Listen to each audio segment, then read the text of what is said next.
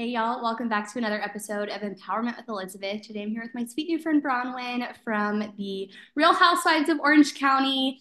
Um, and I'm so excited for her to be on today and to talk to us a little bit about her sobriety advocacy, her sober journey, all the things. So, Braunwyn, tell us a little bit about yourself. Well, my name is Braunwyn Windham. I have seven children. I think some of them might even be older than you and the people watching this, uh, from 23 to 5.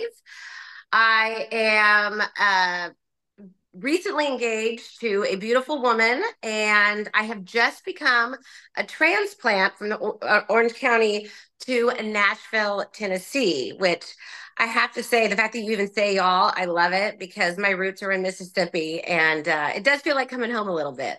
Yeah, whenever I DM'd Braunwyn to ask her to be on the podcast, she was like, "Wait, you're from Mississippi? Like, what yeah. So, yeah, yeah. that's a fun little connection that we have. We were just talking about that earlier too. So that's super yeah. sweet. Um, okay, but talk to us a little bit about your sobriety journey. Just kind of give us an overview, a basic, and little timeline about it. I started drinking when I was 14. I remember my first beer. It was at a high school party. I was about to be a freshman. It was a warm Keystone on the rocks of Laguna Beach, um, which is a town in Orange County. I grew up in Orange County. And I remember that feeling of like, oh, oh my God, this is peaceful. I didn't know at the time I had social anxiety. In the 80s and 90s, we didn't throw around these mental health terms like we do now. I just knew that when I was around people, I felt uncomfortable in my own skin. Obviously, at 14, most people do. But what I've learned since then is I have I have horrible social anxiety. Um, Britney Spears actually in her book talks about it. And when I was reading it, I'm like, oh my God, I, I feel what she's saying. I could spend all day at home. I didn't know that then. All I knew is that that first beer, I wanted to be around people and I just felt comfortable. And that was sort of the beginning of what I call problematic drinking. From the time I was 14 till I was 40, I drank too much. Um, I threw up a lot of the times. I blacked out. Um, when I was younger, it wasn't something that I put too much thought into because everyone was doing it. You know, like it or not, a lot of those people have grown up and become adults and they are problematic drinkers, but some have actually. So I didn't think about when I was younger. I had a lot of kids. I never drank when I was pregnant or nursing. Um, that's actually very common in the recovery rooms that I'm in for women. Um, and then it wasn't until my kids got older that I realized I really had a problem. I think the first aha moment I had was I was with my son, Jacob. He was about two, and I passed out on the couch with him and a friend over. And I woke up and they were outside. We were living in DC and they were like playing in the river. And I had this moment of, oh my God, I could have, they could have been hurt. That was the first time I got sober. I've been sober three times now. This is the longest I've been sober, with the exception of when I was having babies. So that's when I first realized I had a problem. For me, though, coming from an alcoholic family, this is genetic, I would always use that as a goalpost. Well, my dad, well, my aunt, so I must not be an alcoholic. Um, it wasn't until this third time when I was filming the show that I really had to look at my behavior and say, this is me. I'm an alcoholic. I can't drink after five. I can't drink on the weekends. I can't drink only beer. It doesn't matter how long I go without drinking. What happens when I do is not great. And that was the light bulb moment for me. I feel like that's something that a lot of people don't recognize. You know, I think about my mom when she was talking about like her grandpa when she was growing up and how um, you know, he could go like a couple months without drinking, but then there would be like a one week, like week long bender where he would just be like, yeah, you know, out of out of commission basically. So, and I I think with your age group and younger people that are in college, they call it binge drinking, you will sort of start to know if you have an issue or not at your age. Can you have three drinks? Some people can. I could not. And if you have one drink, that means you're having 10. You might want to say, hmm, especially if you have a family predisposition, hmm, maybe this could be something I need to keep an eye on. Yeah, absolutely. I mean, that uh, you're so right. It's such a huge problem on college campuses. And yeah. I'm, I'm getting my master's in public health right now, and one of the kids in my class was doing a project on the amount of liquor stores around Ole Miss, and it was 20 um, that are in a mile of campus. And there, I mean, like literally, he like pulled up a map and put it on the board, and it was like literally a circle around the campus of just like dotted with liquor stores. Um, it is a problem. And I think college students, that's when you're learning, sort of when you're in high school, you're rebelling against your parents. In college is when you really need to start taking accountability for yourself. I got myself into situations that I I shouldn't have been in and things have happened because of my drinking, especially when I was younger. Um, and I don't ever want my daughters to be in that position. So it's like you got to take care of yourself. You got to know your limits. And if this runs in your history, in your family history, just like be open to the fact that drinking till you pass out isn't actually normal. Fair. that that makes sense. Yeah. Um, okay, so talk about the most difficult part aside from just the entirety of it, but maybe something that like shocked you about your sober journey. Like, what was the most surprising thing about you know making the decision to be sober? I think that the, the most surprising part was because I did it on national television was how many people thought I was lying. Like uh, that never occurred to me that you'd be like, I'm an alcoholic. Oh, you're making that up. What? like for why? you you know I've been blacking out. Like that that was I think in in the moment the because in my world if someone comes to me and says, "Oh, I have a problem getting sober," the only thing you say is, "How can I help?" Like right? It, okay. Um that was the most surprising not just in my my life but online. There was a lot of hate online. Since then i've realized you know when with the world of reality television there are a lot of people that lie. Like if you can fake cancer you can fake alcoholism so i don't take it personally um given the climate of that world but even in my own life i had a lot of people that are like you don't have a problem just slow down so that that was surprising. As my sobriety has progressed, my, the most su- surprising part to me has been how hard it's been. Um, not to stay sober, but to live life on life's terms. Like three years ago, I was married, I was financially secure. I had a huge, beautiful home in Orange County. Now I'm in a townhouse paying my own bills on a very limited budget, all on my own. And like, that's hard when you're 46. It's hard when you're 26, but like 46, I'm like, I'm starting over from scratch, like I was when I was 18. That has been a lot harder than I anticipated. But if I was drinking, it would be impossible.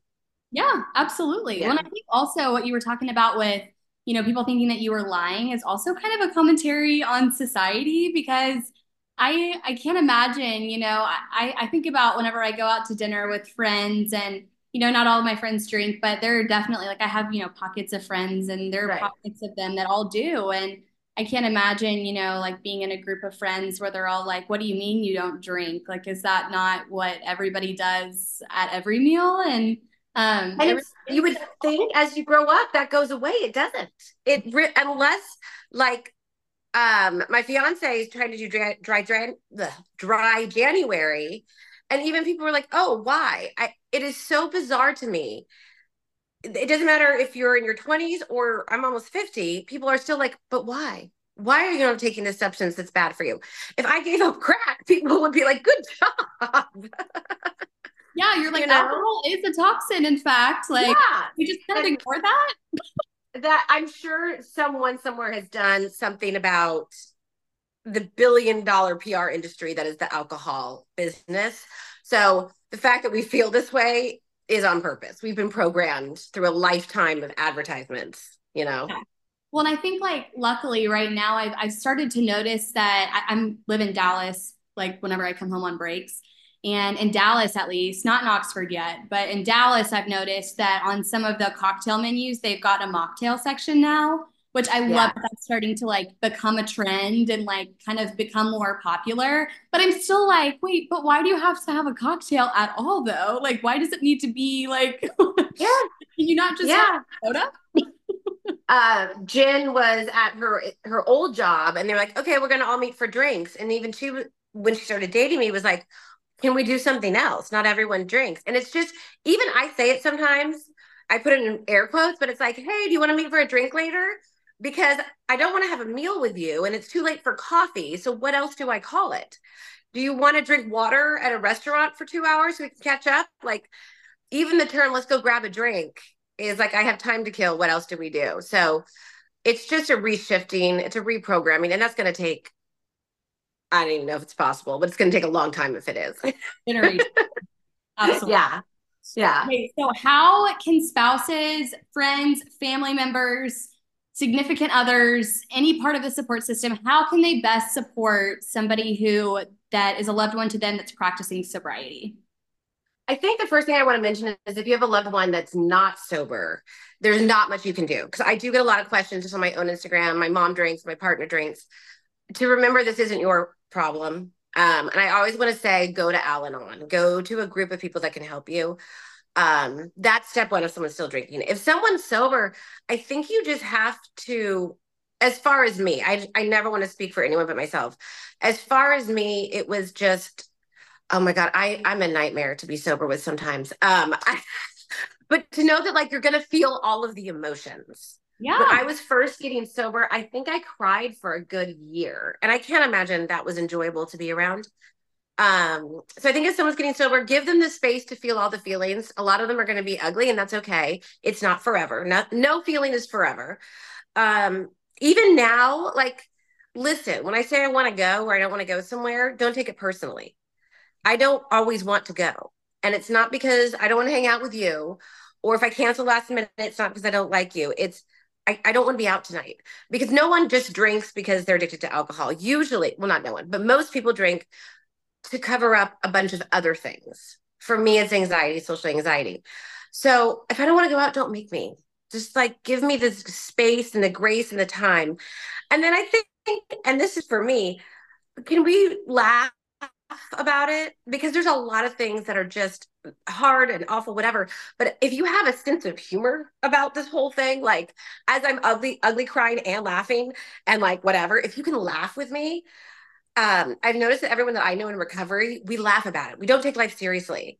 I have a sign on my wall that says gluten free cocaine, and people are like, but you're sober. I'm like, that's the point. Like, that makes me laugh because if I sit in the hardness of it all, that's that's awful. So let's make fun of ourselves. So for me that's a big part of it is to not always be so heavy. And i think what you said about like it covering up so many different emotions is so true. I mean I I've never been, you know, an alcoholic, but I recently read Mike the Situations book, which is oh, yeah.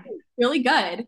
And maybe that's not nice of me to say, but it was really good. And he was talking about he was, you know, a drug addict and um, one of the things that he mentioned that was surprising to him about being sober was that all of the emotions that he'd been covering up with drugs and narcotics had absolutely come back tenfold since he had gotten sober. And it's he was like, it's because I was trying to cover them up. So I think yeah. that that's so interesting that you also said that too about, you it's know, substance abuse. Very real. It's very real and it's growing pains. Uh, I also tell people that if you're only getting sober for short amounts of time, like taking a month off or even taking three months off, you never get to the good part you're doing the hard part over and over and over again. So if you think you might have an issue, give yourself a year. Give yourself a good year. It doesn't have to be forever. Just be like, I'm going to give myself a year because that's really how long it takes through to wade through like all the the garbage. I mean, even three, I'm almost four years now. And oh wow, it's 2024. I'm almost at my wow, I'm almost four years. Congratulations. And I'm thank you. Like it's January 30th, so close. I I still am uncovering things about myself that I was drinking to hide where I'm like, oh, like huge things. So be patient with yourself. Yeah, that makes perfect sense. Um, okay, so what is one thing about alcohol use disorder that society and the media gets wrong? I still have people say that it's a choice. Mm, yeah. Um, and for someone that isn't an addict, the only way that I can describe it is once I have a drink, I lose all control. You're right. I have a choice now after four years to pick up that four that that after four years to pick up a drink. I didn't have it when I was drinking. One, it hurts physically. You actually cannot just give up alcohol if you've been drinking um, because you can die. So remember that. Two, it is a disease. It it it I can't describe what happens to me but the second I have a sip of alcohol, all I want is more. And it's bigger than my kids. It's bigger than my life. It's bigger than all of those things. So if someone's drinking and you're thinking, oh, they chose alcohol over me, That's not true. They don't have a choice. If they're actively drinking, drinking, they have lost that choice. Yeah, that's yeah, that's big. And I feel like that also kind of goes hand in hand with mental health and kind of how our society treats that too. Um, because I think a lot yeah. of times it's like, okay, like maybe you do have anxiety, but like that's never gonna, you know, surface physically, or you're never gonna be able to see that on the outside. But that's not true. And that's the same thing I feel like with, you know, substance abuse of any kind too. So yeah. Yeah. We just need to get a little bit nicer to each other. I think coming out of the pandemic, I mean, it's been years now, but we're all, I don't know anyone that's okay. I just know people that are doing a better job of faking it on Instagram. But when you get to be my age, like I remember when I was younger, we all tried to be perfect. We were all pretending that our lives were okay. Once you get to be closer to 50, you're like, well, that was a fucking disaster. Like I wasn't anticipating any of that. So most of my friends now are like, this is so much harder. And a lot of us have children that are in college and we're just like, no one's okay. Like no one is okay right now. And I think we all just need to be a little bit nicer to each other because we're all dealing with something. Yeah, absolutely. My pastor, the other, I think it was like three weeks ago, um, he literally like in the middle of the sermon was just like, I like, I don't know if you guys like really understand, but like life is like is actually really hard and like it, that's across the board. Like that's not like just like one person. Like it actually is supposed to be hard because it's a fallen world and it's so true. And I was thinking about that. I was like, I don't think I've ever actually like realized that before he just said that, even though it's so obvious. That's one of those aha moments. And I remember when I was younger thinking, well, when I get to a certain age, when I get married, when I buy a house, when I do this, then it'll be, then it'll be easy. Then it'll be easy. No, there's always something. So when times are peaceful, I'm like, okay, I'm going to enjoy this. But yeah, I, I like that your pastor said that because it's so true. It's it's not easy. It's not easy for any of us. Yeah, yeah. Um, okay, final question. If you could give one piece of advice to someone starting out on their sobriety journey, what would it be? I think I'm just going to reiterate what I said before. Don't give up. If you're doing the hardest part over and over and over again, you never you never get to the other side. You never get to the good part. Absolutely. Yeah. Well, thank you so much, Braunwyn, for coming on. You're so sweet to do this, to answer a DM from a random girl that you've never met. So I so appreciate you. And I feel like I learned so much about, you know, alcohol use disorder. And I so appreciate you coming on and talking about your sobriety journey because I really do think that it's such a big issue in our society. And I think of a, a lot of times people either don't realize that it's something that they themselves struggle with or um, realize that you know their friend that's something that they're going through and you know they just need to support them through it. So i so appreciate you you know using your voice using your platform to talk about these super important issues in our society and just know that you're making a huge difference. Oh thank you. I'm so glad we got to meet. So much fun. Well thank you so much braunwyn and i will see the rest of you guys on our next episode. Bye y'all. Bye